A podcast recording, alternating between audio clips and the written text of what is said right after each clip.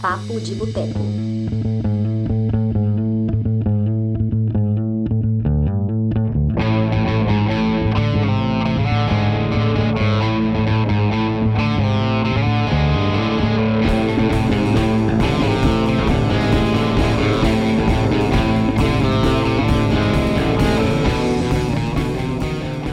Olá, bom dia, boa tarde ou boa noite. Eu sou Túlio Dias, escritor, cofundador do Cinema de Boteco, e está entrando no ar edição 8 do Papo de Boteco. E junto comigo eu tenho aqui a Dani Pacheco. Olá, Dani. Olá, olá para todos. Seja bem-vinda. Obrigada. Muito bom contar com você. Que bom. Vamos aí. A Da- Dani, semana passada, coordenou a porra toda aqui do Terror, mandou benzaço, junto do Lucas, junto do Richard, né? Falando do X-Men. E Me hoje- deu esporro, me censurou, sacou? Me deu chicotada. Sério mesmo? Eu isso eu não ouvi, não. Mas é tudo fora do ar depois, assim. Meu Deus, meu Deus. Ah, mentira. Muito bem. Não pode isso. E, além da Dani, prazer aqui receber novamente o senhor Lucas Siqueira. Seja bem-vindo, meu caro. Muito obrigado, boa noite, Dani, boa noite, Túlio, boa noite a todos os amigos de casa aí. É sempre um prazer estar aqui entre vocês. Ah, são foda, velho. Hoje o nosso papo é bem reto. A gente ouve muito pessoas dizendo que o cinema nacional é uma bosta, não existe nada de bom no filme brasileiro. Então, essa edição é para você que talvez não conheça o cinema brasileiro, ou para um amigo seu que você sabe que ah, esse cara vive falando que não tem nada de bom no cinema brasileiro, e a gente quer indicar alguns filmes para vocês. E a Dani, né, ela lembrou, nosso programa também coincide aí com o Dia do Cinema Nacional, que foi ontem, né, Dani? Isso, foi ontem, Dia Nacional do, Dia do Cinema Brasileiro, 19 de junho. Pois é, você sabe como começou essa data, o, o- o lance assim? Desde quando? Nossa, eu sou meio ruim com números. Deixa eu ver aqui por Não, peraí. que é. Ah, Olha, ô Lucas, olha o que a Ah. Dani acabou de falar. A, a nossa garota das bilheterias, a nossa especialista em premiações, ela fala que ela é, bo- é ruim de número. Pois é, imagina a gente aqui, então, né? A gente deve curtir. É porque tem algumas que eu, só, eu demoro, pra, eu, eu sou ruim para decorar. Não, mas assim, foi. A gente está aqui, né, aproveitando esse momento magnífico, e também a gente tem uma outra coincidência, né, enquanto a Dani está pesquisando. Ontem foi lançado um documentário da Petra Costa, A Democracia em Vertigem, que fala aqui sobre o nosso cenário político atual. É um documentário que provavelmente vai causar polêmica entre algumas pessoas e angústia, acho que em outras. É, o Lucas falou que não assistiu, você chegou a ver, Dani? Não, ainda não. É, a gente não vai falar sobre o documentário hoje, vou fazer uma transmissão depois, mas eu recomendo e acho que poderia ser a nossa primeira dica, mas não será. É, a gente combinou aqui também de não falar de filmes muito batidos. Por exemplo, é, imagina só, Lucas, virar para o pessoal e recomendar o Tropa de Elite 1, o Tropa de Elite 2. Todo mundo já conhece esse filme, né? Ah, já chega de falar também de tropa de elite, né? Já acho que tudo foi falado. A gente sempre volta, né, em discussão política, mas chega, né, velho? Falar de filme que ninguém viu ou que passaram batidos. Aí, acho, acho que vai ser mais interessante hoje. Pois é, exatamente. Então, não esperem ver aqui na nossa transmissão um papo sobre Tropa de Elite. Por mais que eu goste muito dos dois filmes, especialmente o segundo, a gente não vai falar dele. A gente não vai falar de Carandiru, a gente não vai falar de Cidade de Deus, por mais que sejam filmes muito fodas. É o Aquários, vocês gostaram do Aquários? Eu gostei bastante. Você curtiu, Lucas? Eu achei bem bacana, velho. Eu não, eu não pirei, eu não pirei como todo mundo pirou. assim. É, também não, mas é um filme muito bom. Cara, eu, eu vou falar com vocês, eu pirei, eu achei ele muito foda, mas a gente também não vai falar do Aquários hoje exatamente porque muita gente viu o Aquários, então a galera já tá ligada. Mas a gente vai falar aqui de um filme chamado Estômago. Como é que é a onda desse filme, senhor Lucas? Ah, já começar pelo estômago? Eu achei que ia falar de, de Ah, Pernas vamos- pro Ar 3. Ô, Não? Túlio, Oi, oi. Rapidinho, eu achei aqui, é porque, né, para relembrar, que essa, essa da, o Dia do Cinema Brasileiro ele é celebrado desde, desde os anos 70, mais que ele é celebrado, e é 19 de junho, porque 19 de junho é o, é o dia em que o cineasta Afon, Alfonso, Afonso Segreto, primeiro cineasta do, do, Brasil, começou a registrar os primeiros movimentos é, no território brasileiro, as primeiras imagens de movimento no território brasileiro, que foi no final dos anos do século XIX, 1890 e tantos, assim. Então, é por causa dele. Que foda. Então, tem uns 40 anos que é celebrada a data nesse esse, o Dia do Cinema Brasileiro, por causa desse cineasta. Sensacional, cara, tá vendo? Coisas que a gente vai descobrindo ou relembrando, né? Acho que eu, eu já sabia dessa data aí. Eu né? sabia da data, mas eu não sabia que era por causa do Afonso. Por causa, cara, é. Que, ó, porra, eu trabalhei com a Larissa Padrão lá no Cinema em Cena e, cara, a Larissa Padrão é a, tipo, a, a menina do, do cinema nacional, entendeu? Então ela ela falava isso. E que nunca vem aqui também, né? Que... É, que vir a Larissa. Isso aí. E que recado que a gente pode mandar para a Larissa, gente? Lucas, que recado você mandaria para Larissa? Melhor eu não falar o que eu estou pensando aqui. Acho que só. Não, hashtag vem aí. Sim, hashtag vem Larissa. É hashtag vem Larissa. Beleza, sensacional. Mas, mano, Lucas, vamos lá. É, me fala. Então, tem esse filme de 2008 que se chama Estômago. Né? Ele foi dirigido pelo Marcos Jorge, um, cineasta bem interessante que tem filmes meio malucos, documentários, assim, um cinema mais experimental. O Estômago, ele não é experimental, ele é bem linear, assim, e ele trata da história de um migrante, um nordestino que, que vem aqui para São Paulo, né, à procura de emprego, à procura de uma vida melhor, e acaba trabalhando num, num botequinho, assim, do, do centro da cidade, como cozinheiro, e descobre-se que ele é um excelente cozinheiro, então ele vai evoluindo na profissão e é contratado por um lugar melhor. E ele acaba conhecendo uma garota de programa, porque ele se apaixona, sacou? Mas a falta de vivência em cidade grande dele acaba gerando alguns problemas, algumas crises, e ele acaba indo preso. O filme começa com ele falando assim que ele estava preso, chegando na cadeia, querendo um apelido novo para viver bem ali na cadeia. E daí vai desembolando um flashback de como ele chegou na cadeia. E como ele chegou na cadeia tem uma questão com a culinária, assim, sabe? É um filme interessante. Um filme meio de mistério, ele não é uma comédia, não é um drama, é drama, né? Mas ele é mais de mistério, assim. É um interessante, acho que vale muito a pena para quem quer um cinema mais sóbrio e urbano, né? Para quem está cansado de, de favela movie ou filmes de praia aí filme urbano que, que vale muito a pena. E assim, garanto que você vai ficar preso na, na cadeira durante, sei lá, acho que tem uma hora e meia de filme. Mano, você falou aí essa questão do fugir, né, da, do, do esquema de favela. É, e, bicho, a gente tem muito esse estigma do cinema nacional, né? Muita gente acha que o cinema nacional se resume a filmes sobre, cara, confronto policial ali na, no morro. Hum, é. Tem muita gente lá fora assim que acha que o Brasil é isso, né? Tirando esse é. eu acho que o Brasil é favela, só isso. É, a Dani então acabou respondendo a pergunta que eu ia mandar para o Lucas, né? Por que, que isso acontece? Mas então, Dani, me fala, por que, que isso acontece para a gente aqui? Porque tem tanta essa, é porque a gente vê só isso, a gente só vê notícia ruim, a gente, só vê, a gente acha que favela é só desgraça, só tem gente ruim, só tem tráfico de drogas, só tem gente podre, só tem violência. Então, assim, o que, que a gente vê com base nos jornais, o pessoal tem essa ideia de que realidade é Meus pais, por exemplo, eles enchem o saco. Sempre que eu vou para o Rio de Janeiro, eles ficam assim, toma cuidado, toma cuidado com o Rio de Janeiro. Eu vou para lá, nunca tive um problema no Rio de Janeiro, porque eles ficam vendo notícia da televisão, acham que o Rio de Janeiro é um faroeste. Então, é. assim, é. o pessoal tem essa ideia, essa imagem distorcida, do, do, o próprio brasileiro tem. Rolam, rolam umas commodities, assim, brasileiras, né? O Brasil, alguns cineastas acham que a gente tem que vender a questão da bunda e a questão da violência, assim, né? Mostrar para os gringos que é isso mesmo, que aqui essa é tudo bunda e violência, sabe? E isso é cansativo, né? Principalmente para gente que, que acompanha o cinema nacional. Então, tem, tem horas que sai filme novo e já fala, ih, filminho de praia de adolescente, nossa, que, que coisa chata, sacou? Vendendo praia bonita, olha o Brasil, que bonito, sabe?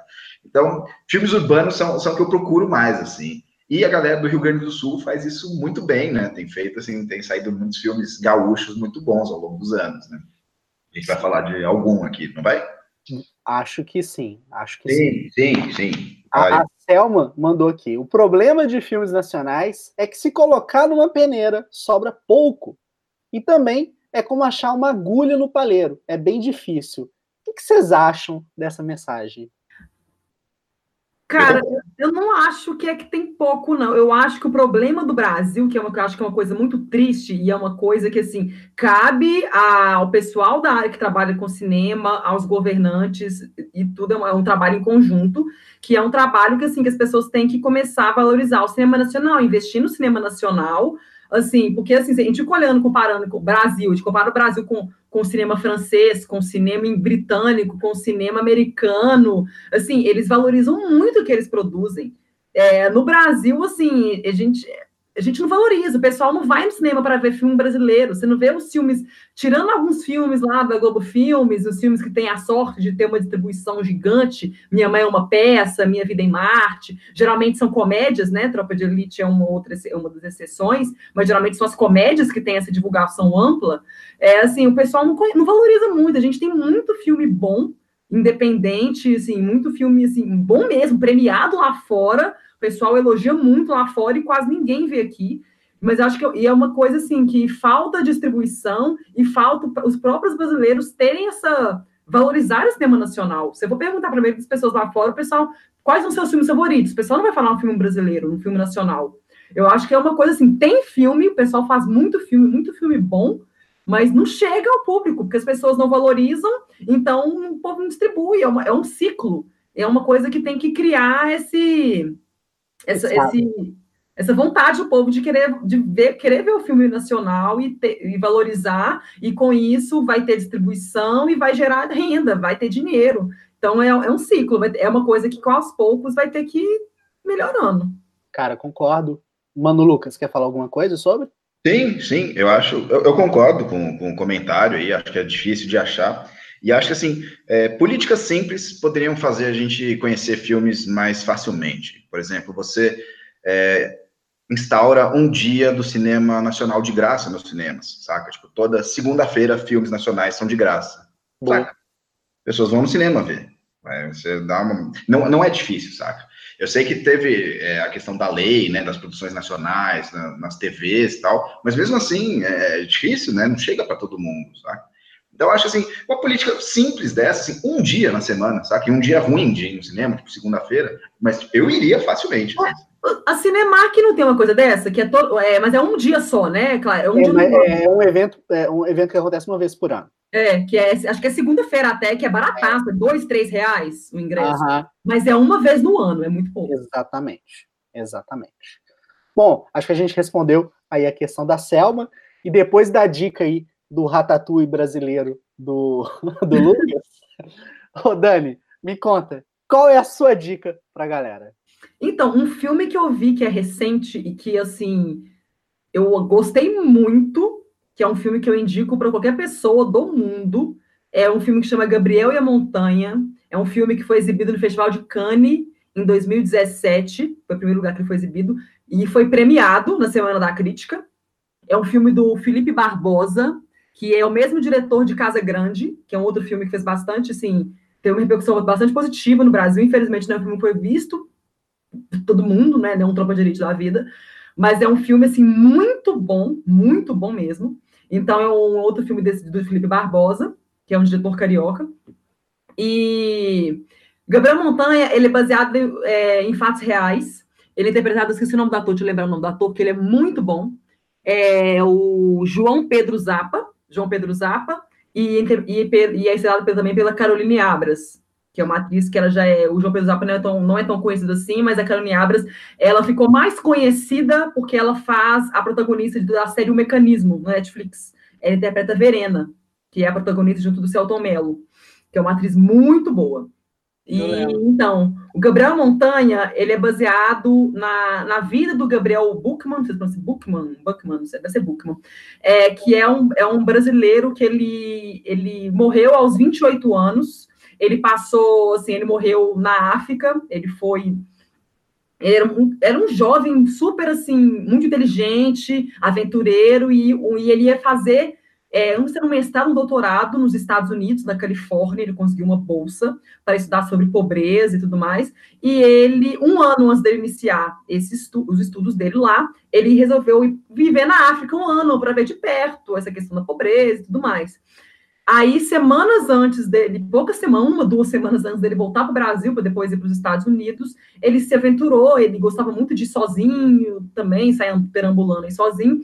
Ele foi para um monte, que eu esqueci o nome, era um monte lá na África, e ele se perdeu, no, no, assim, ele foi, chegou no alto desse monte, não conseguiu voltar, e ele morreu de hipotermia acharam o corpo dele dias, vários dias depois, e é um caso, foi em 2009, né, já tem 10 anos que isso aconteceu, mas é um caso que mobilizou muito, assim, é, uma, é que comoveu muitas pessoas. Dani, uma pergunta. Oi. Você deu spoiler do filme agora? Não, é baseado em fatos reais. Não, todo mundo já sabe que ele morre. É... Mas e quem não conhece ele? Ué, mas é um filme baseado em fatos... Nem spoiler, não, pelo amor de Deus. Eu nunca mais volto. Pelo amor de Deus. Zoando. Ah, pelo amor de Deus. Não spoiler, não. Me poupe. É baseado em fatos reais. Me poupe. Me poupe, Túlio. Mas, enfim, é um filme, assim, muito legal, porque o Felipe Barbosa, que é o diretor, ele conhecia o Gabriel, ele era um amigo dele. Então, tem esse toque ainda mais, assim. Então, é um filme muito sensível, muito delicado. E, assim, é um filme que, assim, que mostra além de mostrar, assim, ele pega falas de pessoas que conheceram Gabriel. Então a gente consegue ter uma noção boa de quem que o Gabriel foi, a impressão que ele passou nos outros. E não tem como você não se comover com a história dele, porque ele era um, ele era um rapaz cheio de energia, aquele de futuro brilhante pela frente. E, infelizmente morreu por uma coisa assim, assim boba, assim, sabe? Assim, foi uma morte muito triste, assim. Mas é um filme, assim, sensacional. Não é à toa que ele foi premiadíssimo lá fora, foi premiado do Visual de Cannes. Infelizmente, não é um filme que todo mundo viu aqui no Brasil, ele passou em cinemas bem selecionados. Aqui em BH, eu lembro que ele estava no... Eu vi no Belas Artes, acho que foi no Belas Artes, não sei se passou no Pontei também. É, são os dois cinemas aqui de BH que realmente... Tem, diga mais. Filmes. Oi? O quê? É, não entendi. O Lucas, de repente, ele fez uma voz do além, né? Quem você falou? É, deu uma travada aqui. Então, diga mais. Ah, entendi. É. Mas é isso, é um filme assim, é um filme sensacional, é lindo o filme, a fotografia é linda, não tem como você não se envolver com a história, se envolver com, com o Gabriel, com a história do Gabriel, com o que ele fazia, com o que ele queria fazer. Ele era um, ele, assim, tinha um futuro brilhante, ele com certeza iria mudar a vida de muitas, muitas pessoas. É, mas enfim, né? Mas é um filme lindo do Felipe Barbosa. Ele e Casa Grande são filmes assim sensacionais que eu super indico. Que, e filmes, infelizmente, não foram vistos por muitas pessoas aqui no Brasil. Bacana demais a dica da Dani. A Karen comentou aqui que para ela um filme inesquecível e pouco conhecido, porque ele é antigo, é O Pagador de Promessas. Sensacional faço aqui uma confissão. Eu acho que eu não assisti O Pagador de Promessas. Mas é uma excelente dica mesmo. É, continuando a questão daquela discussão, né, da dificuldade de achar o filme, a Selma, a, a Karen comentou que a divulgação e os baixos incentivos à indústria também não contribuem para essa visão, e a Selma falou também, só que aqui no Brasil, político nenhum vai investir no cinema, isso é impossível. É uma pena, mas os caras não querem nem investir na educação direito, quem dirá no cinema. É, é Brasil, Brasil, nem indústria tem, né? O Brasil não tem indústria. Doido que, que filmes como a. Quem que comentou agora sobre o Pagador de Promessas? A Karen. A Karen. Filmes como o que a Karen falou, e filmes dos anos 60, como Pagador de Promessas, e dos anos 50, né, eles são de uma estética brasileira, que era uma escola de cinema brasileiro, né, um cinema novo e, e o novo cinema novo, né? que era, era muito importante, era tão interessante quanto a novela vague, quanto o neorrealismo, mas com a ditadura né, mata-se essa vertente do cinema artístico brasileiro aí, o que é uma pena, né? A gente fica anos sem ter produções interessantes brasileiras, né? Exatamente. É, a, Dani comentou que a gente não tem uma indústria. Não tem, não. Eu acho assim, a partir ali, né, do quatrilho central do Brasil, o cinema nacional deu uma guinada. Sim. A gente criou realmente. Não é uma indústria, mas ah, eu, realmente. Não, eu entendi, eu entendi no sentido que você está falando. Você, comparando ali com Hollywood, Bollywood. Não, chega em pé. Não, com certeza. Concordo 100% com isso. Mas eu acho que o grande problema de não ter uma indústria é a distribuição. Porque fazer tá até teoricamente Tem muita gente fazendo, porra. Uhum. É, esses dias é, mesmo eu fui convidado para uma sessão aqui em Belo Horizonte, um hum. filme, a galera aqui de Minas, é, o filme chama A Queda. Bicho, fiquei surpreso com a qualidade do filme, véio. Achei muito do caralho, velho. Muito do caralho. Também fui em uns festivais aí de, de cinema amador aí, de filme de guerrilha, que puta que pariu uns filmes lá, né? que seria um filme de guerrilha? Conta pra gente. É, filme que a galera, tipo, pega uma câmera emprestada, um microfone com alguém, gente que não sabe atuar e sai fazendo do it yourself, assim, saca? Eu tenho uma amiga atriz que ela ia falar que isso ia ser cilada. O quê? Eu tenho uma amiga atriz que falaria que isso é meio cilada, porque ela é Totalmente, atriz foda. Totalmente. Mas tem, tem uma coisa interessante, que é, ano passado, em BH, eu, eu, participava, eu participava de um coletivo, o 333, e a gente foi fazer um, um, um evento que era o, o, Cine Cachaça, que a gente passava um filme e dava cachaça de graça pessoal para depois debater o filme. E Nossa. o coletivo era de terror, então a gente pegou filmes nacionais de terror. Então eu saí ligando e mandando mensagem no Facebook para os diretores dos filmes e pedindo para eles, oh, posso passar seu filme? Os caras, claro, te mando aqui um link aqui para você baixar em qualidade foda, sabe? Fiquei amigo dos caras e, tipo, o cinema nacional ele é acessível se você precisar dele, você ir atrás das você pessoas. Você chegou a trocar ideia com o Rodrigo Aragão? Sim, sim. Pô, que foda, cara. Liguei para ele, pedi. O, o Mangue Negro era um dos filmes que a gente ia passar. Que épico, velho. Pois que é. Épico. Pô, tá aí, hein? De repente a gente começa a chamar esses caras para participar com a gente. Imagina. Acho do caralho, velho. Acho do caralho. É, aproveitando aqui. Ô, Dani, me hum. conta. Por que você acha que as pessoas têm a opinião de dizer que o cinema nacional é ruim? Nossa, difícil. Eu acho, é porque eu acho, é, eu acho que tem dois casos. Eu acho que tem gente que só viu os filmes da Globo Filmes, não que não tenha filme bom, tem filme bom sim, Ele mas tá pessoas que acham que o filme cinema brasileiro é só aquilo. Então a pessoa já não gosta da Globo, ou não gosta desses tipos de filmes, então acha que o cinema brasileiro é só isso, então por isso é ruim então não conhece realmente o tamanho do, do cinema brasileiro. É, e tem pessoas também que. Que nem a pessoa que fala que odeia giló e nunca comeu. Eu acho esse tipo de gente também, que nunca viu o cinema brasileiro, fala, ah, é ruim, nunca vi, nunca viu, mas fala que é ruim. Excelente. Cara, excelente isso que você falou, cara. Concordo muito. Gostei. Eu falo isso porque eu também, eu também já fui assim, eu admito que eu era assim. Eu só comecei a valorizar a história, como eu comecei a assistir de verdade ser brasileiro, que antes, assim, foi a partir do meu, sei lá, uns 23 anos, antes dos meus 23 anos, eu, eu via só os filmes Bambambam. Bam, bam. Eu via Tropa de Elite, eu via Alta da Compadecida, eu via só os filmes que todo mundo estava vendo. Então eu não sabia nada. Eu, eu Central do Brasil eu vi só depois.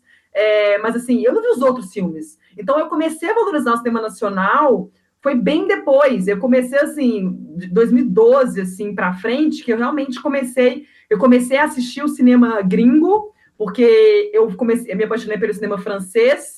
Aí eu comecei, a falar assim, nossa, cinema francês, eles têm uns blockbusters dele, mas eles também têm muito filme independente bom.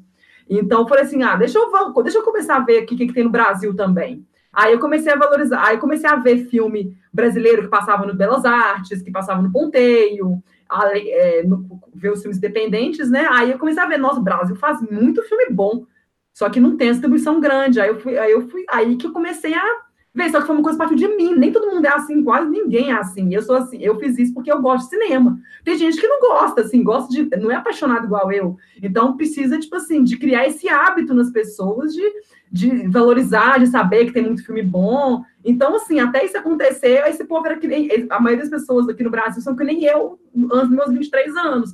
Só achava que era só Globo Filme, ou nunca viu filme brasileiro e falava, ah, é ruim. Nunca vi, mas é ruim. O que importa, cinema de verdade, é o filme, o filme de Hollywood, isso que é cinema. É, mas durante um tempo, né, o cinema brasileiro, ele era ruim mesmo. Ele era ruim em áudio, ele era ruim em fotografia, porque a gente ficou um tempo sem produzir, né? E quando pega no tranco, os equipamentos eram caros, né? Não, não tinha assim, um estudo de, de como fazer filmes mais atuais, né? O cinema brasileiro começa a pegar no tranco com Carlota Joaquina lá nos anos 90, né? Então já estava muito defasado. Assim. Então, realmente, é, era ruim, sabe? Tem filmes.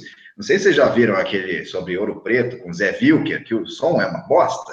Não. Os incidentes. Nossa. Você assiste, mas o áudio tá, tipo, cagadaço, assim. Você fica, nossa, que, que tortura, velho. Mas agora já tá mais igual, assim. Acho que, acho que vai morrer em breve essa questão do cinema nacional é ruim, assim, sabe? É, eu conto em breve. Né? Eu torço por isso também. Assim, eu separei uma notícia aqui que, que, assim, que a meta do governo federal em 2010 era que até 2020 o Brasil produzisse 150, 160 filmes por ano. Essa Sim. meta ela foi alcançada em 2017. Então, que, que é algo já assim muito bom. Sim. Faltam três anos para a meta, o Brasil já passou, já passou a que, ele, que era a previsão deles, que é a meta, era a meta deles. Então, tipo assim, isso já é muito bom. Isso é sinal de que assim, o Brasil realmente está produzindo filmes. Não sei como é que vai ser daqui para frente. E tem um outro caminho também, que né, rolou um boom aqui no Brasil do cinema argentino, né? De repente, muita gente gostou, começou a assistir cinema argentino, né? Os filmes lá com o Darim e tal. Aí ah, quando você vê o vizinho, e o vizinho é bom, porque a Argentina é excelente né, em produção audiovisual, você volta para olhar para o seu, para ver se tem alguma coisa boa, né? Então acho que isso também é interessante de estar tá acontecendo aí. Acho que bom também... ponto também. Bom ponto. É, eu acho que o que ajuda muito também no povo valorizar é ver essa questão dos filmes serem premiados lá fora, sabe? O pessoal fora do Brasil valoriza muito mais o nosso cinema do que os nós brasileiros. Sim. Você vê lá os filmes do Brasil faz sucesso, Festival de Cannes, Festival de Veneza, Festival de Toronto. Você vê os, que são os maiores festivais do mundo.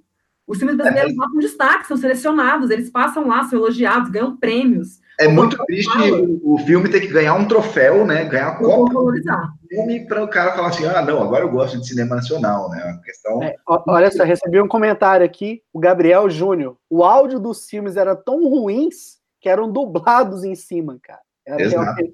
desse nível, cara. Exato. Desse nível. É, deixa eu ver aqui um outro comentário.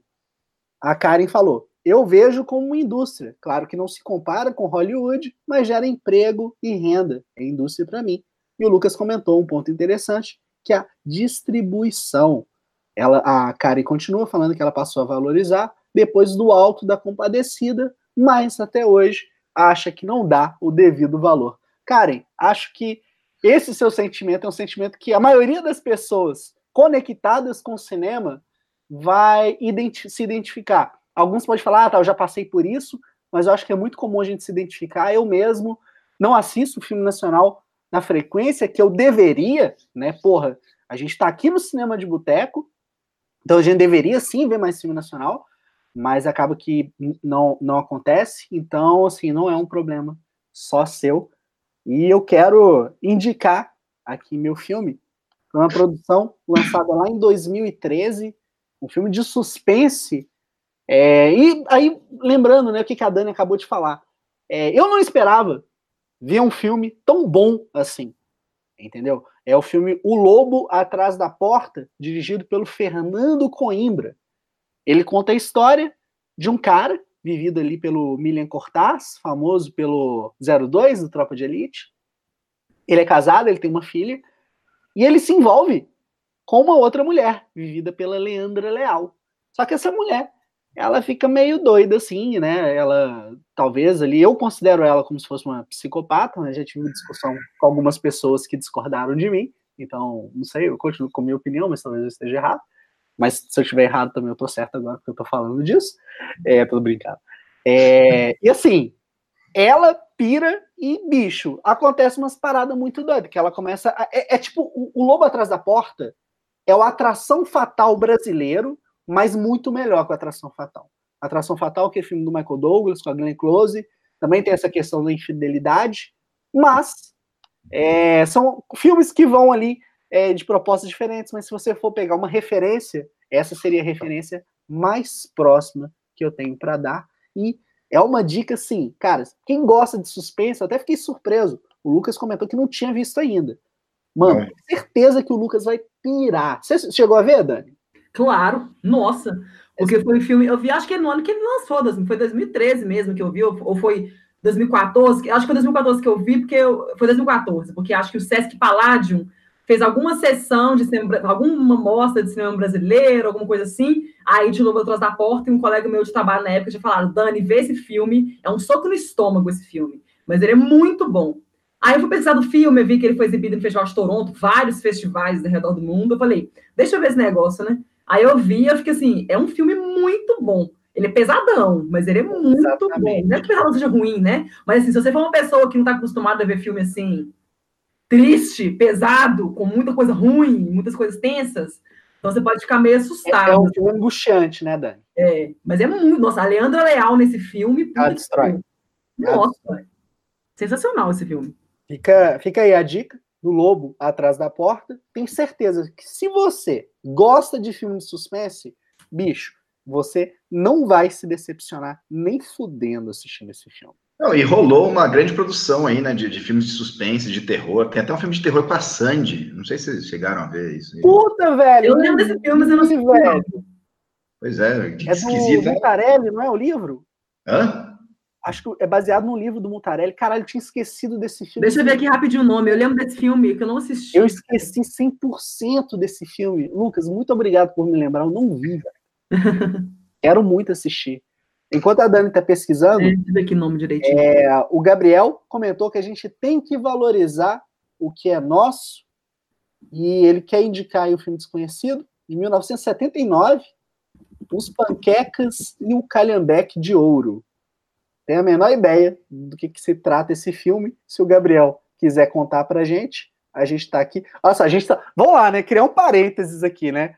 É... Eu nunca ouvi falar desse filme. O Gabriel ele pode estar tá aí, imagina, ele falou, vou trollar esses caras, vou inventar o nome do filme, né? ele vai, ô, ô, Gabriel, me conta a história, do que, que trata esse filme, que aí eu leio aqui para recomendar para a galera, tá bom? Vamos ver. É o Quando Eu Era Vivo, que é o filme? Quando Eu Era Vivo, esse é o nome. Isso, né? Tá. É, quero muito ver, não, não cheguei a ver.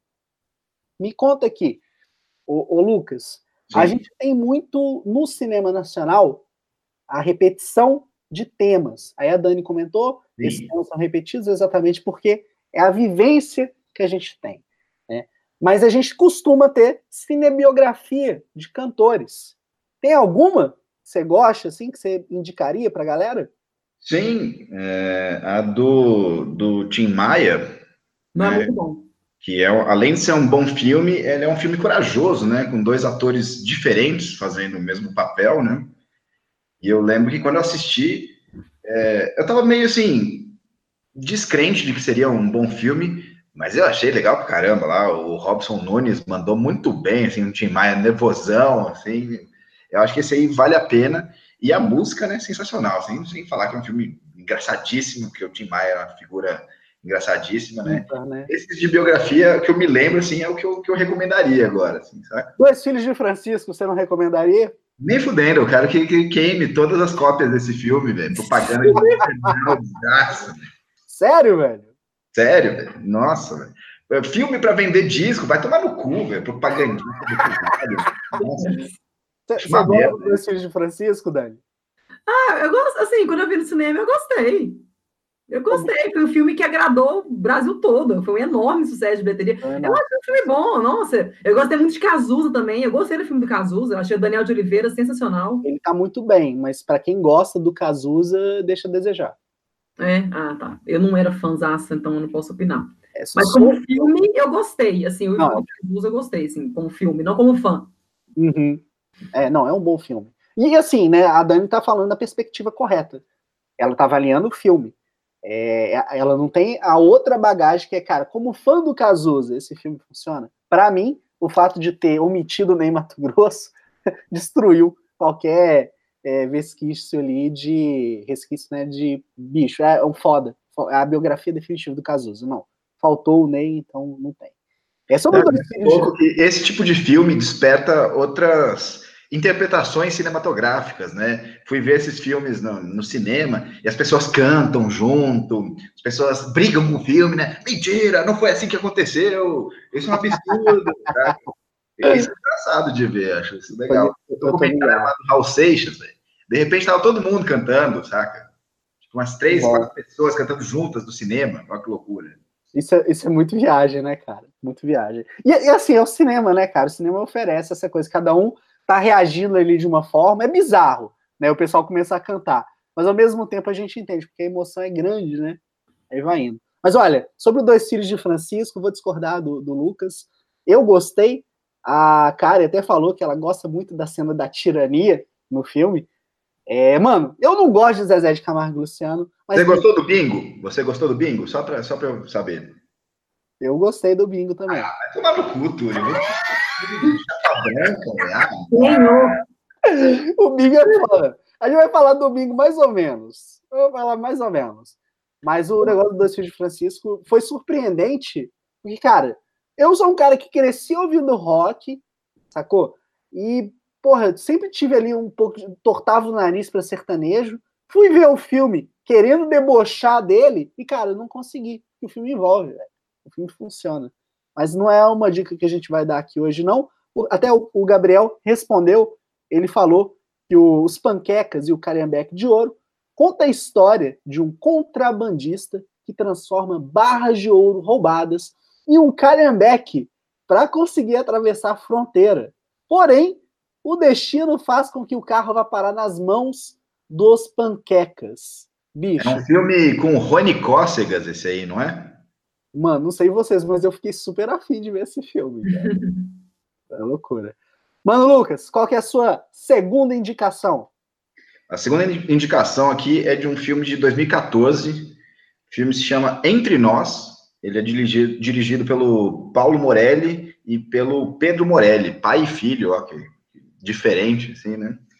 E é um drama sobre é, amigos de faculdade, né? São amigos que fazem faculdade de letras, é um elenco bem, bem caprichado, né? Com Caio Blá, Carolina, Carolina Dickman, tem o Paulinho Vilhena, e são amigos que fazem faculdade de letras e que vão para um sítio, né, certa vez. Aí aquela coisa, né? Sítio e faculdade de humanas, né? Com a galera enchendo a cara, né? Fumando cigarrinho de artista, aquela putaria comendo solta. E eles fazem um combinado, assim, eles escrevem cartas para eles mesmos, enterram e vão abrir essas cartas dali a 10 anos. É, depois que eles enterram as cartas, rola um acidente trágico com um deles, né? E eles ficam sem se ver durante 10 anos, que é quando eles voltam para esse sítio e vão desenterrar essas cartas. Só que uma dessas cartas contém um segredo, e um segredo que envolve a vida do cara que ficou mais próspero, o cara que se deu melhor, assim, como escritor. Então, é um filme tenso, um filme também de, de um drama, é mistério, né? Sobre antigos amores, sobre dar certo na vida. É um filme que, assim, vale muito a pena ver. Ele não é apelativo nas putarias, como muitos filmes brasileiros fazem, né? Ah, tem que ter tem, tem que ter bunda para ser filme brasileiro, saca? Ele não vai nesse lado, né? E, e, te deixa assim, tipo, sempre caralho, velho, vão descobrir. O que que vão descobrir? Eu nem sei o que vão descobrir, mas vão descobrir, saca? Vale muito a pena. Esse filme é, é, é novo, bons atores, boas atrizes, um bom roteiro, fotografia competente, né, espetáculo, mas vale muito a pena, viu? Ô, ô, ô, Lucas, você falou e eu lembrei, eu vi esse filme e é realmente filmaço. Muito bom. E, e surpresa, assim, vi também, assim, como o pessoal que está assistindo aí, falei, ah, hoje eu quero ver um filme nacional, sacou? Aí peguei qualquer um, assim, por nomes, assim, falei, ah, esse aqui parece legal, saca? Foi um tiro no escuro. Já me fudi muito com esses tiros no escuro, mas tudo bem. Esse foi o que funcionou. Esse, o Entre Nós foi um dos primeiros filmes que eu vi quando eu decidi valorizar o cinema nacional. Que eu comecei assim, não, deixa eu começar a ver os filmes brasileiros. É, vão valorizar. Eu vi ele no ponteio. É, e eu fiquei assim, chocada, tipo assim, me sentindo culpada, tipo assim, por que, que eu comecei a ver os filmes nacionais só agora? Porque assim, esse filme é muito bom. É muito bom com força.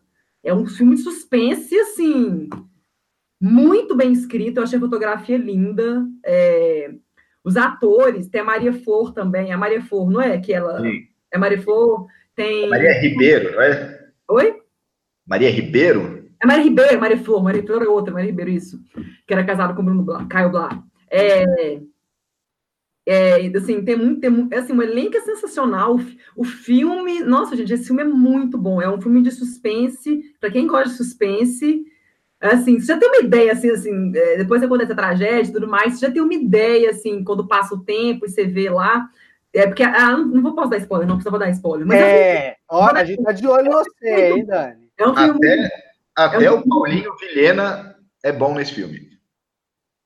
É, não, o Paulo Viana, assim, tá, assim, ele é um bom ator, mas ele sempre deu azar de não fazer os filmes, assim, que mostraram que ele é um bom ator. Ah, ele, é ele é bom ator, mas ele sempre deu azar de pai, ele faz, ele tá sensacional. Ele é muito bom ator. Olha só, é, o Matheus Barbosa deu boa noite aqui pra gente, e ele pediu pro Lucas comentar sobre um filme nacional que ele considera uma obra de arte moderna, que se chama Os Sete Gatinhos, com o Lima Duarte. Cara, não vi esse filme. É o, é o filme que tem o Lima Duarte falando dos caralhinhos voadores.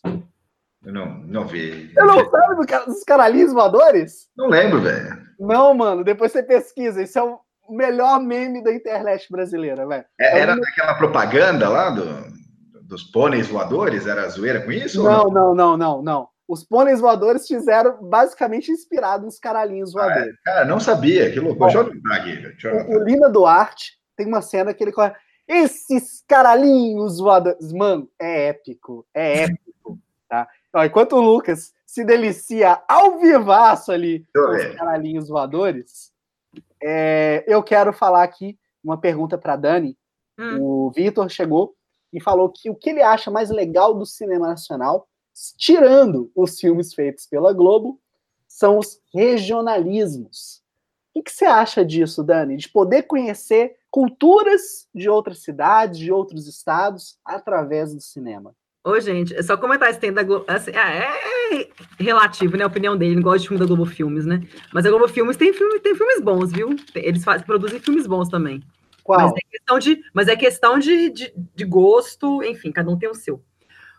Mas assim, eu acho importante, assim, porque igual, igual a gente falou, essa questão do, do, do de alguns filmes ficarem mostrando só favela, mostrando só a realidade mais Rio de Janeiro, Rio de Janeiro, o pessoal começa a achar que o cinema nacional é só isso, o pessoal lá fora fica achando que o Brasil é só isso, o Brasil só tem favela, só tem tiroteio, só tem né, gente morrendo, só tem desgraça, é, só tem gente ruim na favela, enfim.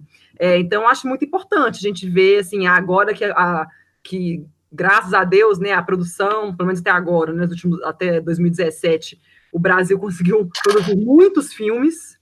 Então, assim, são muitos filmes que são produzidos no Brasil todo. Então, a gente vê filme do Nordeste, do Sul, do Sudeste, do Norte. A gente vê filme gravado, né? Teve o.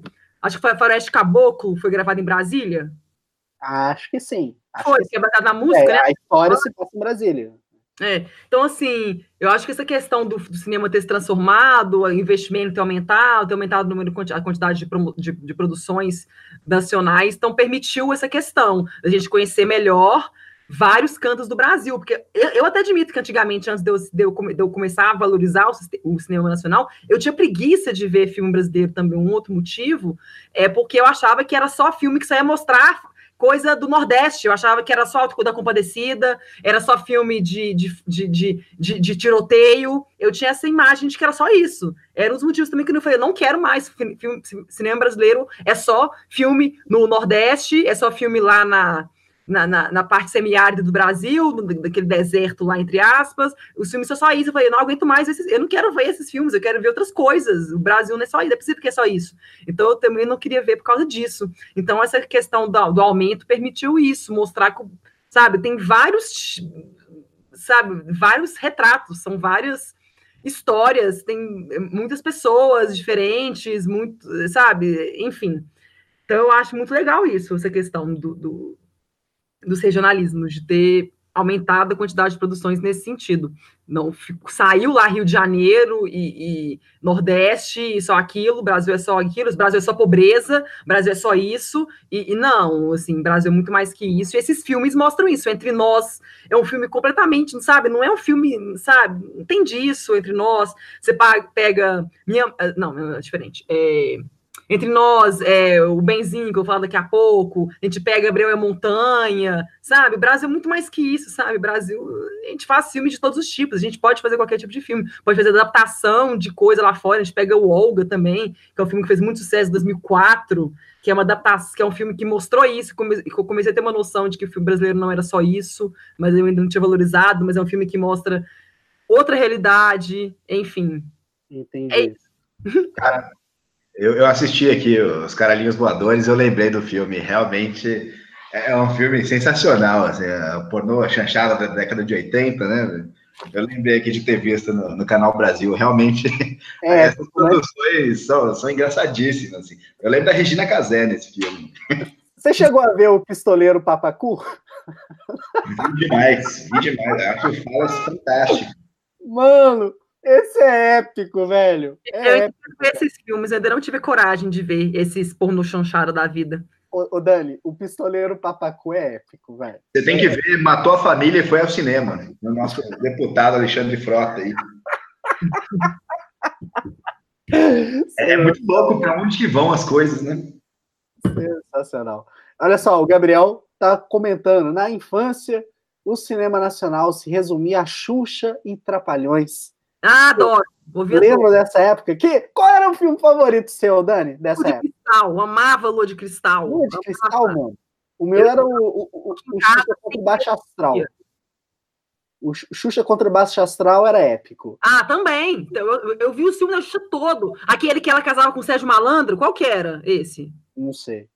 Que ela casa com o Sérgio Malandro, que é o príncipe encantado, que no final... Meu Deus, Sérgio Malandro era o príncipe é, é encantado, mano. Esse aí, não é? Lua de Cristal, peraí, peraí, peraí, deixa eu ver. Nossa, tem tanto tempo. Mas o Sérgio Malandro, que era príncipe ele, ele era entregador de pizza, aí a Xuxa era, era empregada doméstica, era tipo um Cinderela da vida. Aí a mulher, era, é, a chefe dela lá era uma bruxa, aí era fintalada na privada. É o de Cristal mesmo, o Gabriel comentou aqui.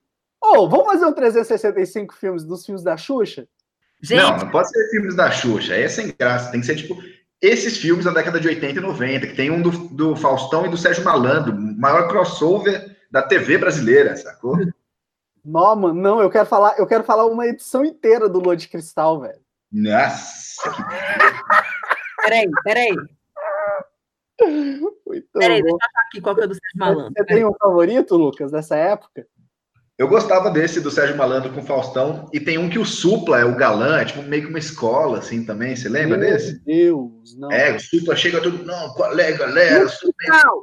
Os com Sérgio Malandro, a Lua de Cristal. É, ué, o Gabriel falou aqui. Contra o Baixo Astral. É... O Guilherme Caram. Guilherme Caram, eu tinha medo dele. Eu tinha muito medo dele. Todo mundo tinha medo dele, velho. É isso, velho. E aí dava medo pra caramba desse filme. Sem Tem os filmes da Angélica, como o clássico Zoando na TV. Nossa. Ah, eu não vi da Angélica, não. Mas esse aí a gente já estava um pouco velho, né? Então não, não caiu pra gente. Mas eu amava o filme dos Trapalhões com Sandy Júnior. Eu amava. Não, não. Eu amava. Eu amava o filme dos Trapalhões com Sandy Júnior. Amava. Não. Ah, não, era bom sim. Nem vem. Para. Dani, me conta. Vamos falar ah. de um filme bom aí. Qual que é a sua outra dica? É, então, o filme nacional que eu vi, eu vi ano passado. Se eu não me engano, foi nessa, foi nessa, nessa ação do Cinemark de filme nacional, com preço bom. Se eu não me engano, não posso confirmar, mas acho que foi. Que é o Benzinho, que é um filme que ele estreou no festival de, ele foi exibido no Festival de Gramado, foi premiadíssimo no Festival de Gramado no ano passado, que é estrelado pela Karine Telles, pelo Otávio Miller e pela Adriana Esteves, que foram até ela a, foi um filme até bastante indicado no Grande Prêmio do Cinema Brasileiro desse ano que acontece daqui a alguns meses. É, enfim, é um filme, nossa, nossa, muito, é uma história muito comovente. É de a Karen Terry ela é uma mãe de família, ela é casada com o personagem do Tav Miller. Ela, ela, tem vários filmes, eles são super classe média baixa.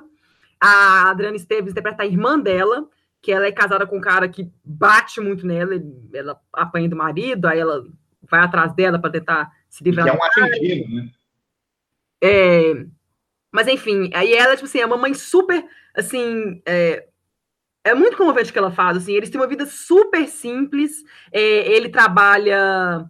Ai, eu acho que eu não... É uma livraria. É uma livraria, isso. Aí, hoje, assim, a livraria tá super em crise, quase ninguém mais compra livro, enfim. É, e eles e ela também vive, assim, de pulando de emprego para emprego, e, e o filho deles mais velho, ele joga handball na escola, e ele é um super do goleiro, muito bom goleiro, e aparece oportunidade para ele de, de estudar na Alemanha. Ele consegue uma bolsa para estudar na Alemanha. Então, o filme mostra muito, assim, grande parte do filme é, essa os pais tentando se virar para sustentar a família, a casa deles caindo aos pedaços, mais eles tentando se virar, arrumar coisas novas para conseguir sustentar a família, e a irmã lá apanhando do marido e tentando bancar o filho, bancar o filho não, né, porque ele tem bolsa, mas arrumando documentação para ele poder ir embora para a Alemanha e, e, e, enfim, o Benzinho é o filho, né? É o filho deles. E é um filme assim, é, não tem como você não se comover com, com, com o Otávio Miller e a Karine Telles, mas especialmente a Karine Telles. Ela tá assim no filme, não, não tem como, ela tá fantástica. Eu tive uma imagem, eu peguei ranço dela por causa de que horas ela volta, né? Mas assim, ela nesse filme, assim, eu fiquei encantada com a atuação dela. Ela tá simplesmente incrível no, no, no, no filme.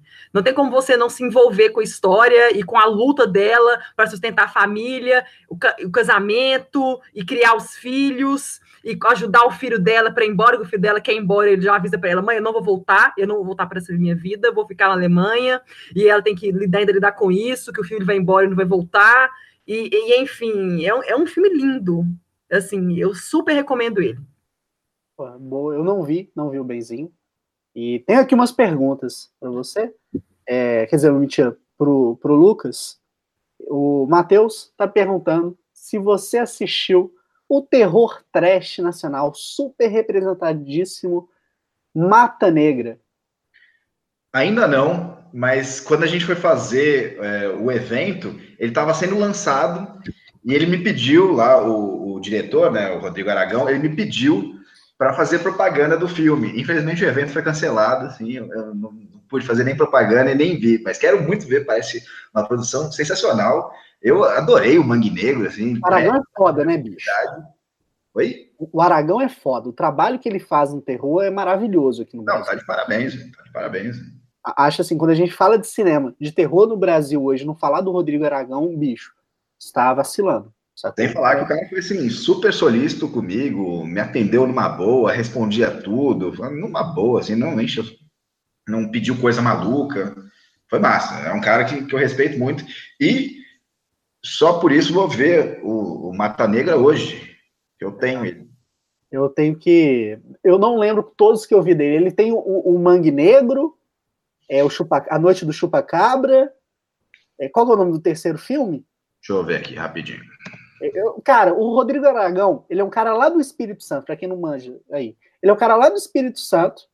Ele lançou um monte de filme de terror que, cara, eles capricham muito na maquiagem. É sempre a mesma equipe que tá ali no elenco. Isso é muito do caralho. E, mano, ele pega os eventos super loucos e coloca para tocar o terror, velho. É assim, um filme cheio de gore, cheio de violência. A filmografia dele é o seguinte: é o Mangue Negro de 2008, A Noite do Chupacabras de 2011, Mar Negro de Mar 2013, Negro, isso. É, As Fábulas Negras de 2015 e o Mata Negra que saiu ano passado.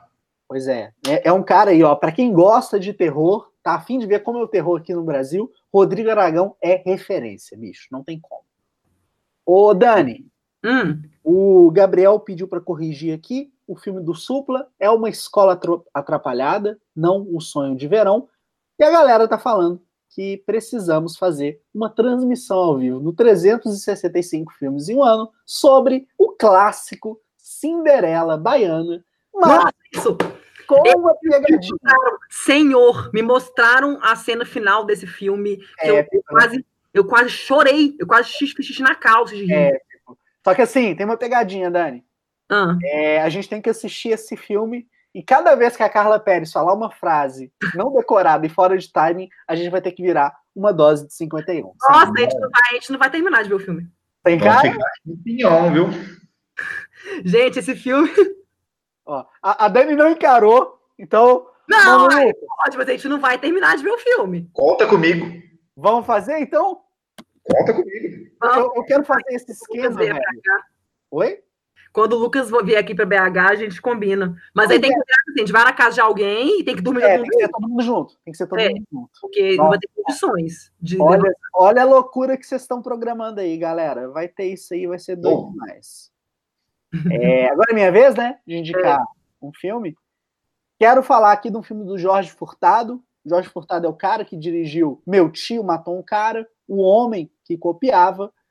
E Lá em 2007, ele comandou, é, comandou né, uma das comédias que eu mais ri no cinema na minha vida, que chama Saneamento Básico, o filme. É uma obra que trabalha muito com a questão da metalinguagem. Ele conta a história de uma turminha, né, lá no Rio Grande do Sul, e eles estão precisando fazer uma obra, um aterro sanitário. E para fazer isso, eles precisam ter dinheiro do governo. Uma grana tá difícil de sair. O pessoal lá vira e fala: olha, tem aqui um edital para fazer um filme, vocês têm o dinheiro aqui, vocês podem fazer a obra. E o filme é sobre eles fazendo um filme. Bicho, é, vocês chegaram a ver esse? Sim, não. eu adoro esse filme. Adoro. Mano, é, é, de cagar de rir, velho. Porque tem a Camila Pitanga, ela interpreta a gostosona do filme, mas assim, ela é gostosa, ela na câmera, né, na hora que tá filmando ela, ela fica retona. É, tem o marido dela, o namorado dela, que consegue ser pior ainda. É aquele tipo de ator 100% não natural. É, a gente tá aqui fazendo uma live. Obrigado pela audiência. Ele coloca os acentos nas na, na hora errada, nas palavras, né? Muito bom. e tem o Wagner Moura, a Fernanda Torres, o Wagner Moura, velho. Ele fantasia como o um monstro do pânico, do, do pântano. Mano, é assim, é de cagar de rir, velho. É de cagar de rir. E tem o Lázaro Ramos também, né? Que é o personagem. O Lázaro Ramos, que interpreta o Safadão, né? Na Sirlene, super silêncio, artista do filme. Velho, olha, essa é a dica se você quiser rir. E eu garanto, você vai rir muito assistindo Saneamento. É, é um filme sobre cinema, né? Como Não, fazer cinema. cinema. fazer, né? Exatamente. Tem um monte de discussão ali implícita e, mano, é, você assiste e você fica maravilhado. Porque é muito, é doido, é muito doido que o filme começa, né? Eles têm que fazer o, o filme para conseguir o dinheiro para fazer a obra de saneamento. E daí eles, eles recebem a informação de tem que ser um filme de ficção. Aí eles falam assim, mas o que é ficção? Eles não sabem o que é ficção, eles têm que procurar no dicionário para entender o que é ficção. Então, mas é ficção científica? É, acho que é. Isso é muito legal, porque eles pegam muito a questão de gente muito humilde, tá ligado? Eles querem muito resolver um problema, só que, cara, eles, eles são meio ignorantes, no sentido não de ser é, sem educação e tal, eles não, não têm conhecimento mesmo. E isso dá uma doçura pro filme, que a gente gosta daqueles personagens, a gente quer abraçar todos eles, velho. É, muito bom. Não, ficção é filme de, de monstro, filme de futuro. Não, mas é filme de monstro ou filme de futuro? Como assim? Não pode ser os dois. Ah, sensacional. Cara, é muito foda, né? A galera que tá acompanhando aí, fica a dica, saneamento básico, tá disponível na Netflix. Tá bom? E é, é um filme gaúcho, né? Dessa leva de filmes gaúchos aí, que sensacional, né? Exato. Tem Tolerância também, que é um filme gaúcho, se não me engano, que também vale a pena, pessoal, dar um check it out aí com a Maite Proença. Isso aí vale muito a pena. Bacana. Mano Lucas, me, me responde aqui. Que tema você gostaria de ver num filme nacional que você não viu até hoje? Putz. Difícil, né, velho? É, não, aqui eu, eu, sou babaca, né, velho? Eu não combino as perguntas antes, não. É, é, e o melhor é que, assim, se eu falar qualquer coisa errada aqui, eu vou lembrar na hora, assim, já ia mandar um. Tem tipo a ditadura, tem tipo altos, né? Tem um monte de, de filmes sobre a ditadura, velho. Puta, não sei, velho. A, Dani sabe, pergunta pra ela aí. Eu vou Ei, pensar. Dani, que tipo de filme nacional que você queria ver e ainda não rolou? Hum. Você fala, mas você fala assim que. Um tema, um tema, igual a gente tem, tema favela, tema polícia. Mas você tá falando de filme que eu ainda não vi ou que eu acho que não, o não, não. É cinema brasileiro cinema... ainda não fez? Exatamente, que o cinema brasileiro ainda não explorou muito. Nossa! Ah, tá. No, talvez não explore, tenha explorado muito. Ah, um gênero que eu não. Eu tenho que dizer que eu não conheço, que eu nunca vi um filme nacional do gênero, é terror.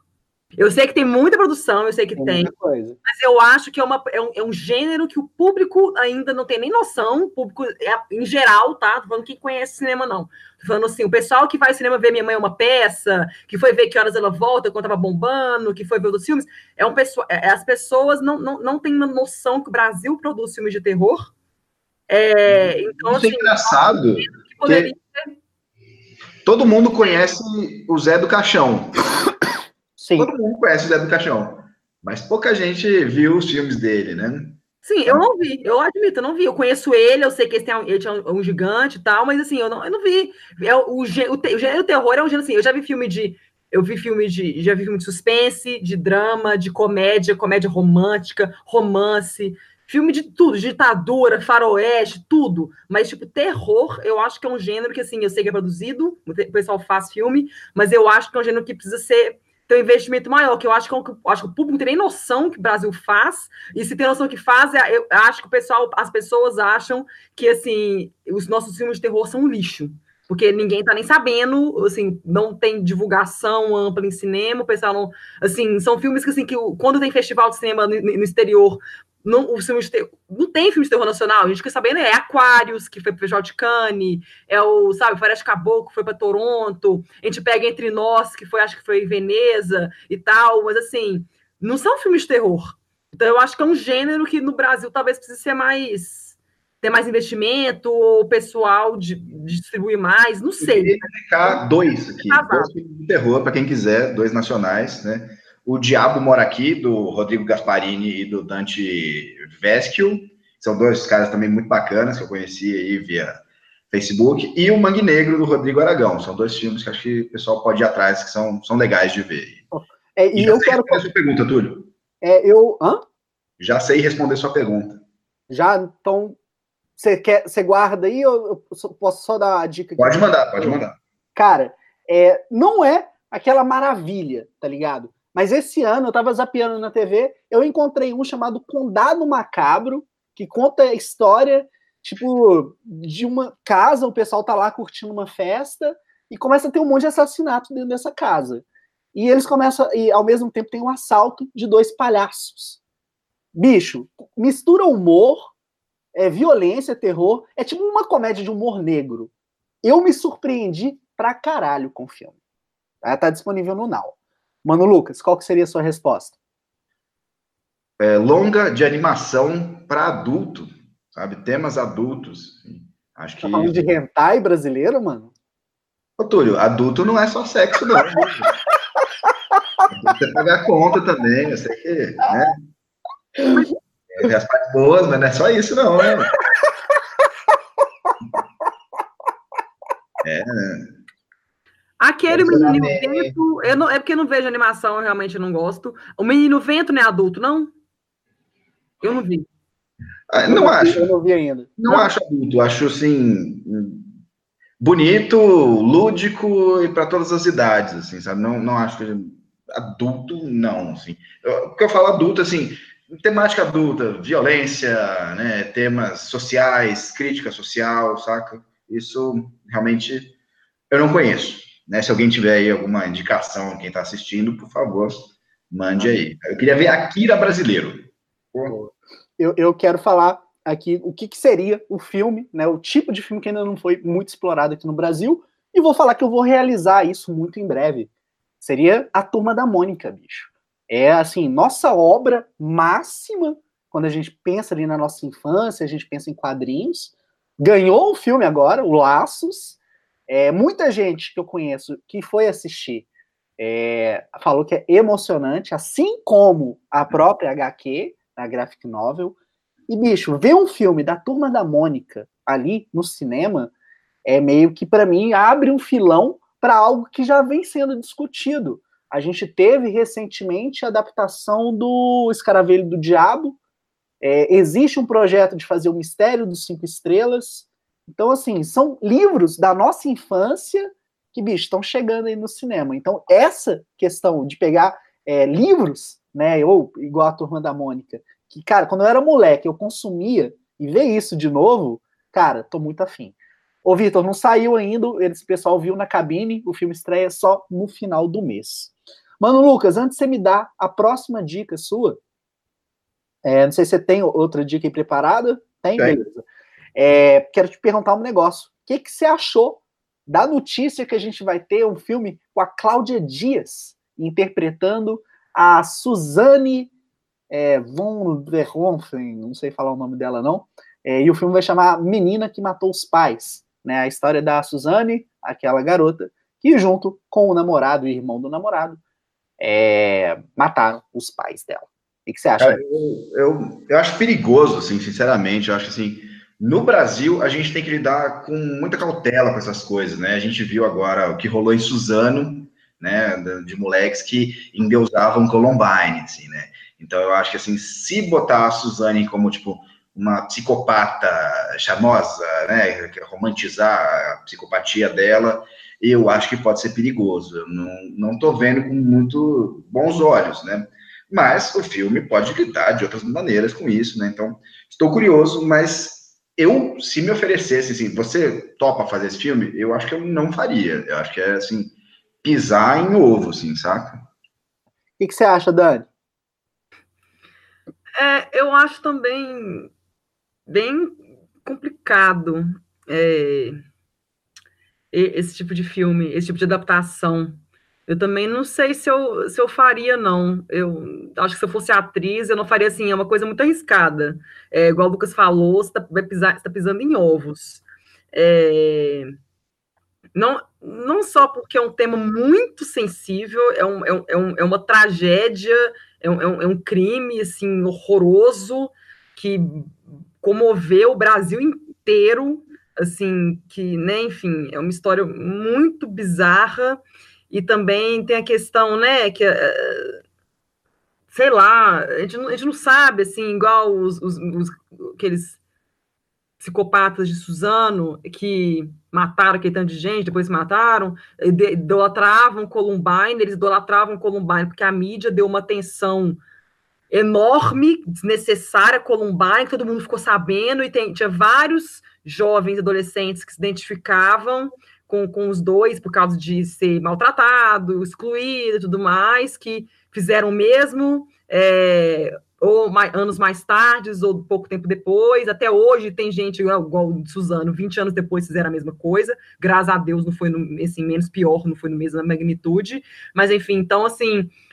Não sei, dar, esse tipo de atenção para a gente psicopata, é, sei lá, não sei, não é que não pode, não, mas eu acho assim, eu não faria. Eu não daria essa atenção.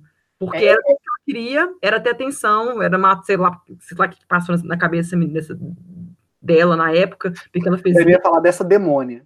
Mas assim, é, eu acho complicado atenção, porque é tudo que ela quer, ela quer atenção, e ela pode, esse filme, sabe, pode motivar outras pessoas que estão na mesma situação dela, que podem pensar a mesma coisa, ter coragem de fazer o mesmo, sei lá. Eu, eu acho complicado fazer esse tipo de, de... Sabe quando, quando no futebol alguém invade o campo e a TV não mostra? Mostra, é para não motivar isso, né? É, para não incentivar, né? Para não dar holofote para aquela pessoa. Tipo, a Suzane vai ganhar dinheiro com esse filme, saca? É, é. É, isso é bacana, é, é, igual aquele cara lá que na Nova Zelândia que fuzilou um tanto de gente na mesquita, que a presidente da Nova Zelândia ela falou assim, olha, vocês não, a gente não vai mostrar o rosto desse homem, não vão falar o nome dele para ninguém, porque ele, ele quer isso, ele quer atenção, porque ele sabe que tem pessoas malucas, extremistas que nem ele, que vão ver o que, que ele fez e vão querer fazer o mesmo. Então, tipo assim, não deu atenção nenhuma, ninguém sabe o rosto desse cara direito, o nome dele direito, o que ele faz da vida, a origem dele, nem nada. Esse tipo de gente você não pode dar atenção, porque vai acabar motivando outras pessoas parecidas a fazer a fazerem o mesmo, sabe? Então, assim, eu acho complicado. E ainda tem essa questão também dela ganhar, de, sei lá, é... É uma questão muito polêmica, eu acho que a gente não tem que entrar muito nela, porque isso pode não, render é... um programa inteiro. Sim. Tá? Mas eu, eu não que... faria jamais, nem como cineasta, nem como atriz, eu acho que não deveria ser feito, mas enfim. Eu vou até anotar essa pauta aqui, porque eu acho que rende um programa inteirinho, porque é uma discussão muito foda que dá pra gente fazer. É, você pode também falar que você falou até do filme do Tarantino, né? Exatamente. A gente não sabe o que, que ele fez no filme, a gente não assistiu ainda como é que ele interpretou lá Sharon Tate. A gente não sabe se ele mudou a história, se ele vai mostrar ela sendo morta lá daquela forma trágica que ela morreu, mas aqui tanto de gente. Mas é uma coisa que dá para.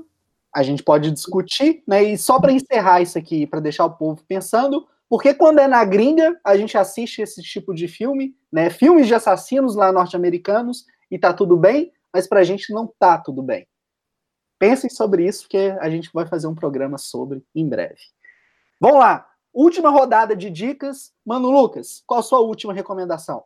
O Cheiro do Ralo. É um filme mais batido, acho que mais gente conhece, né? Mas é um filme que, assim, pouca gente fala sobre, né? Pouca gente leva ele a sério, né? Um filme de 2007, do Heitor Dália, né?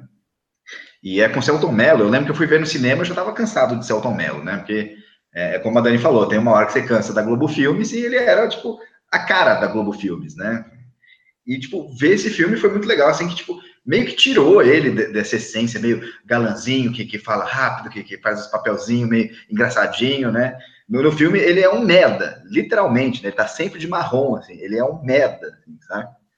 E é um filme que lida com questões psicológicas, né? De, ele é um dono de uma loja de penhores, né? Que compra as coisas que as pessoas vêm oferecer e ele dá valor não só para as coisas, mas ele dá valor para as pessoas, né? Então tem essa questão de como a gente lida uns com os outros, né? E tem a questão do ralo dele, que entope, que fica fedendo, é um ciclo vicioso, ele começa a ficar meio viciado no cheiro do ralo lá, e ele vira o merda, assim, sabe? Não, não vou falar mais que isso, que senão vai dar spoiler, né? Mas vou reparar, não. Bicho, tem, tem duas coisas que precisa ser falar desse filme, velho. Primeiro, é que ele se apaixona pela bunda de uma mulher. Ele não se apaixona por uma mulher, ele se apaixona pela bunda da mulher. E, cara, é... não, eu não vou falar dessa parte, porque, porque ô bicho, você lembra quando dá o. A, o pessoal começa a correr e a câmera fica lenta? Mano, é. eu passei mal de rir. Eu não, é, mal de rir com aquela cena. É sensacional. E assim, é objetificação não só da mulher, mas assim, é essa desumanização que algumas pessoas têm com as outras, né? De assim, não, velho, eu tenho dinheiro, você quer vender essa merda Talvez eu queira, talvez não. Depende de como você vai, vai me entreter aqui, né? Exatamente. E é, e é, é baseado no, Eu não sei se é um quadrinho ou um livro do Butarelli. É um livro. É um, um livro, livro, é um livro. Cara, olha, sensacional isso, velho. Sensacional, excelente dica. E o Richard aqui, o, o Mano Lucas, ele falou do filme O Inspetor Faustão e o Malandro. Que era o filme tá exatamente, exatamente. Dani, qual que é a sua última dica? É, então, eu não fique bravo comigo, porque eu ia falar de um filme, mas eu, como é um filme, não sei, ele é muito, muito, muito, muito, muito conhecido, eu resolvi mudar aqui para um outro. Ah. Não fique bravo comigo, porque eu ia falar de que horas ela volta. Mas como que horas ela, como, é, que horas ela volta é, sei lá, já muita gente viu, e, enfim, eu queria falar de um outro, porque eu acho que ele fala de uns temas muito atuais que eu acho que é importante as pessoas verem. Pode falar? Pode Claro, pode. É um filme que chama Ferrugem, que é um filme que também foi passou no Festival de Gramado ano passado, junto com o Benzinho, que é um filme que eu assisti, que eu, eu assim, eu, já, eu esperava que ia ser bom, porque é um filme que foi muito bem recebido no Festival de Gramado, mas assim, eu fiquei foi um filme que mexeu muito comigo, que é um filme que, senhor, não sei nem como é que eu vou explicar. É um filme que discute muito questão de, de família, de bullying, de suicídio, é, que é, é um filme, assim, que é sobre uma jovem que ela, assim, tinha uma vida boa, ela, assim, família rica, mas os pais não eram tão presentes assim, mas ela tinha uma, família, tinha uma vida muito boa, tinha amigos e tudo mais, aí ela ela tinha uns paquerinhos na escola tudo mais, aí eu sei que vaza um vídeo dela bem íntimo com o namorado dela. Eita. E ela sofre muito bullying por causa disso. E isso, enfim, aí acontecem várias coisas. É... Enfim, mas eu, lembra um, um pouquinho aquela série é, 13 Reasons Why? Obrigado. Nesse sentido, vaza uma coisa que a, a menina sofre muito bullying e ela simplesmente não aguenta lidar com aquilo. Então, assim, eu acho um filme assim mexe muito com a gente, discute muito questão de criação de pais e filhos, é, é, relacionamento, né, de pais e filhos, questão de bullying, essa questão de suicídio, que é uma coisa que está assim, é o suicídio é considerado né, muito, muito mal do século XXI, né? É uma das coisas que mais matam jovens no mundo é suicídio. Então, assim, eu, é um filme que toca em assuntos bem delicados, mas toca de uma forma bem ok, assim, é um filme muito bem desenvolvido, o elenco é muito bom, não tem atores mega, mega, mega famosos no filme, é, então talvez seja por isso que não, não teve tanta. Eita, cadê a Dani? acho que a Dani está passando. Por... Eu acho que é importante assistir. Tá. Dani, você quer repetir só o finalzinho, finalzinho mesmo, hein? Porque deu uma travada. Ah, porque. Ah, falar que é importante assistir? Ah, não, eu recomendo Ferrugem. É, porque é um filme do Ali Muritiba, e eu recomendo ele por causa assim das, das, das, questões que ele discute no filme, que são tópicos assim que hoje em dia estão em voga mais do que nunca, que é a questão de relacionamento de pais e filhos, e bullying, e, e depressão, e, e, suicídio. Então, eu acho que é um filme que vale muito a pena ser assistido por causa das coisas, que, do, dos assuntos que ele coloca em, em, em voga ali, que ele destaca ali. Então, eu recomendo muito ele. Excelente dica. Bom, a última dica aqui do programa, a gente vai pular o que horas ela volta, mas eu não sei vocês. O que vocês acham da gente fazer uma parte 2 disso aqui? Acho ótimo. Não é? Tem muita coisa para ser recomendada, bicho. É, não, já, já, escrevi. Eu escrevi aqui, deixa eu ver. Um, dois, três, quatro, cinco, seis, sete, oito filmes nacionais que eu fui lembrando aqui durante a conversa que dá para falar. É, por exemplo, a gente não falou do invasor, né?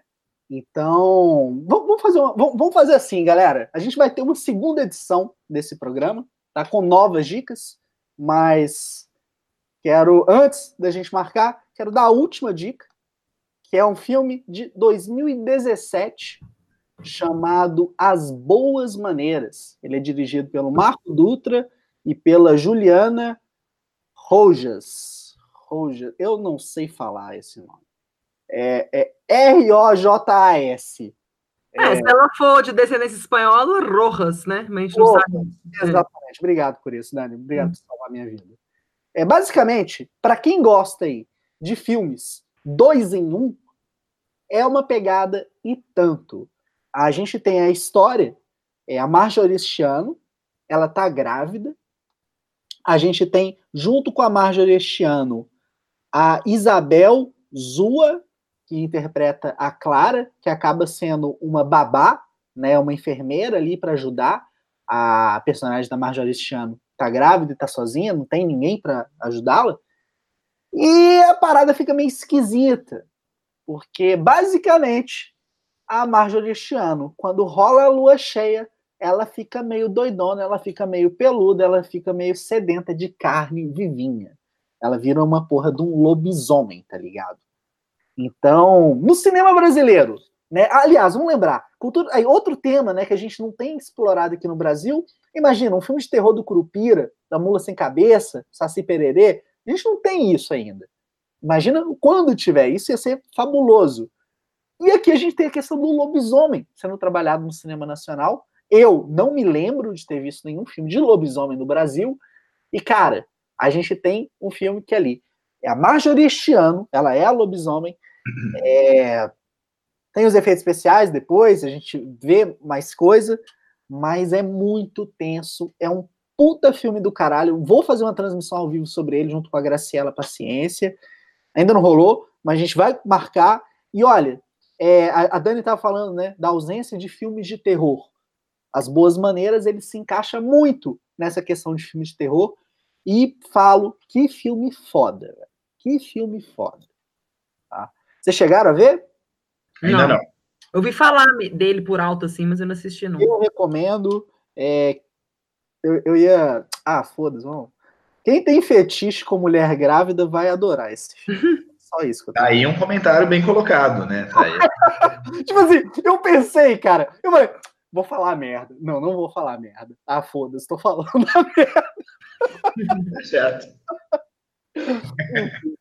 Galera, Lucas, muito obrigado pela sua participação, obrigado pelas contribuições, pelas indicações de filme. Você tem alguma é, comentário aí final para mandar para a galera? Eu queria agradecer aqui, né? Sempre bom estar aqui.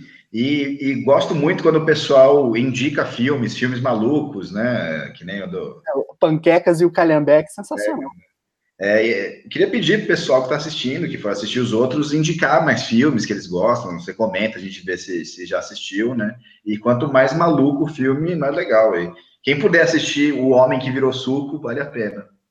Boa, boa. Dani, muito obrigado novamente pela participação, sempre tocando terror aqui com a gente, né? Me então, conta, quais são seus recados finais? Não, é. Eu queria só comentar uma coisa que eu estava esperando para comentar, que vocês terminassem de falar, né? Indicar filme e tudo mais.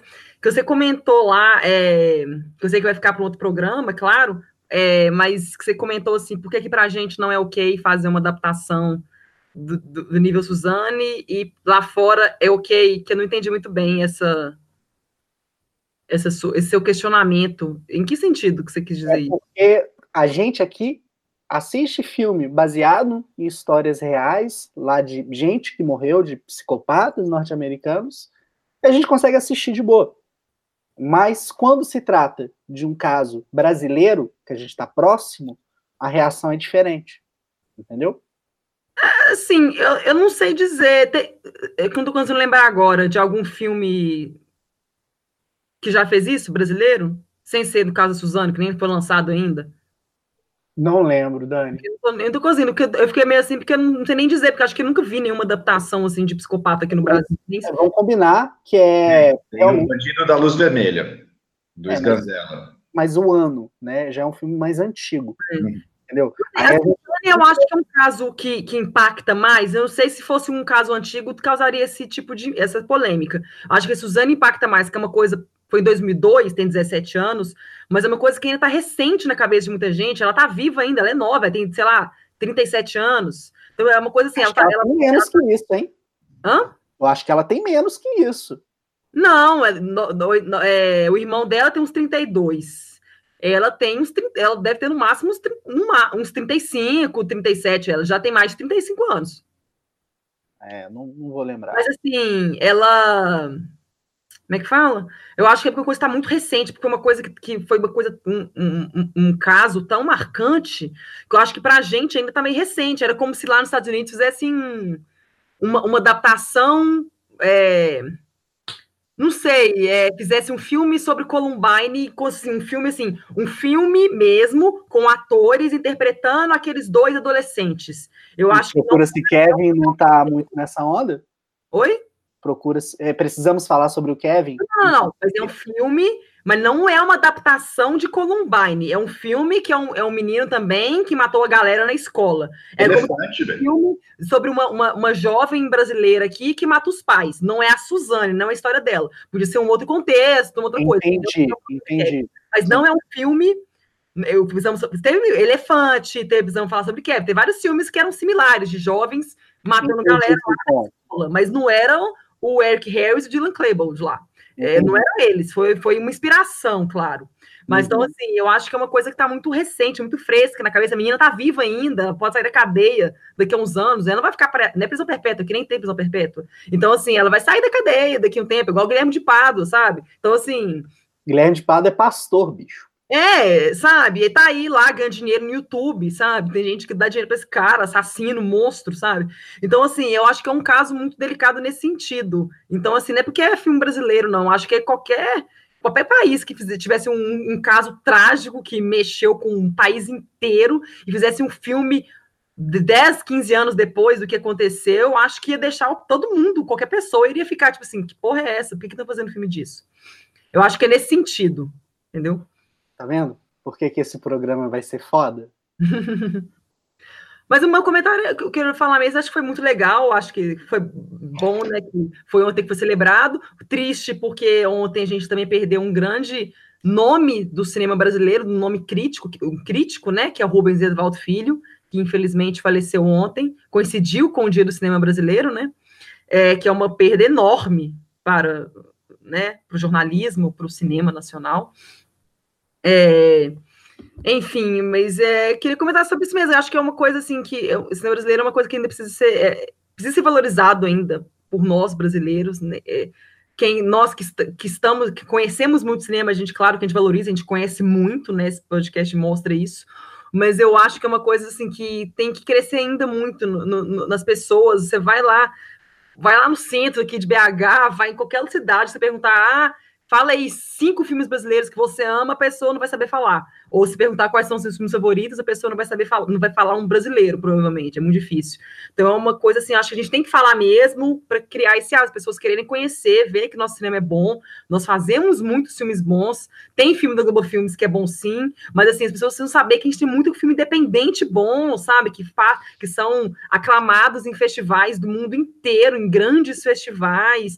Então é, uma, é um hábito que assim, que não, não parte só de nós, é claro, mas parte tipo assim, do próprio governo, assim, de governo federal, governo estadual, prefeituras, assim, de motivar mostras cinematográficas, valorizarem o trabalho produzido, que a gente tem muitos estudantes de cinema ou de jornalismo, assim, pessoas que fazem coisas muito boas, igual o Lucas falou, de coisas, filmes que ele viu, assim, que ele ficou impressionado da qualidade, e são filmes que ninguém vai ver, sabe? A gente não vai ver, sabe? Então, assim, tem muitas pessoas boas fazendo coisas legais por aí, a gente precisa valorizar isso. Parte de nós, parte, né, das, das de políticas públicas que incentivem a cultura, que incentivem, incentivem é, produção cinematográfica, e, e, é isso, a gente espera que com o tempo isso melhore, né? Que a gente realmente tenha uma indústria de verdade, fazendo milhares de filmes por ano, e esses filmes cheguem ao cinema e as pessoas realmente assistam, e que a gente possa falar, né? Os filmes mais assistidos na história do Brasil tem que estar tá lá, os filmes nacionais, não é, né? Assim, hoje em dia tem Tropa de Elite, Minha Mãe é uma Peça, que são grandes,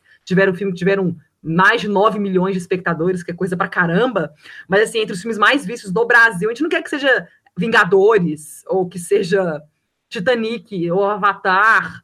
A gente quer que um dia sejam os, maiores lá, sejam os filmes nacionais, tenham filmes nacionais nesse meio. Então, se Deus quiser, isso vai acontecer um dia. A gente vai ter uma indústria que vai empregar ainda mais gente do que tem que tem, que tem hoje, né? Que empregue ainda mais pessoas e que podemos ter mais revelações, mais diretores, diretoras e atores, né? Vivendo disso, né? Enfim, é isso meu comentário. Você assistiu, né, Lucas? Ela empolgou, desabafou. Gostei, gostei. A, a Dani é foda, cara. A Dani é foda. E mulher. Gente, a musa do cinema de boteco. A música do. Ah, pelo amor de Deus. Vamos chamar o Felipe Dilon para participar com a gente, pedir para ele cantar a música, a música Dani. Acho que vai ser o ponto alto do, do cinema de boteco. Assim. A Dani é foda, realmente, cara. É, inclusive, a Dani, né, ela costuma, tem tempo que ela não faz, mas ela costuma fazer é, vídeo para o IGTV, sempre com as análises também. Então, acompanhe ela, porque ela é realmente sensacional. É, galera aí que acompanhou, o Gabriel, o Vitor, a Karen, a Selma, é, o, o, Richard, que chegou, né, falando do, do Papacu, a gente já tinha falado. Ah, o Richard? Richard? É o Richard aqui. Ah. Então, Nosso colega aí, abraço pro Richard. Richard é mano foda, cara. É gente boaça. É, então, todo mundo que participou, mandou aí comentário pra gente. Muito obrigado. É, Quinta-feira que vem, 10 horas na noite, a gente está aqui mais uma vez para nossa nona edição do Papo de Boteco, nosso podcast. É, em breve, é falha minha, mas em breve a gente vai colocar isso no Spotify, a gente vai colocar isso no iTunes. São só questões técnicas de falta de tempo, mas a gente vai resolver isso em breve. Então, muito agradecido a todos pela participação. E como a Dani falou, esse é um programa que a gente faz questão de dedicar para a crítica brasileira e para o Rubem Evaldo Filho, que descanse em paz. Uma grande perda, definitivamente. Tchau, tchau, gente. Você ouviu Papo de Boteco.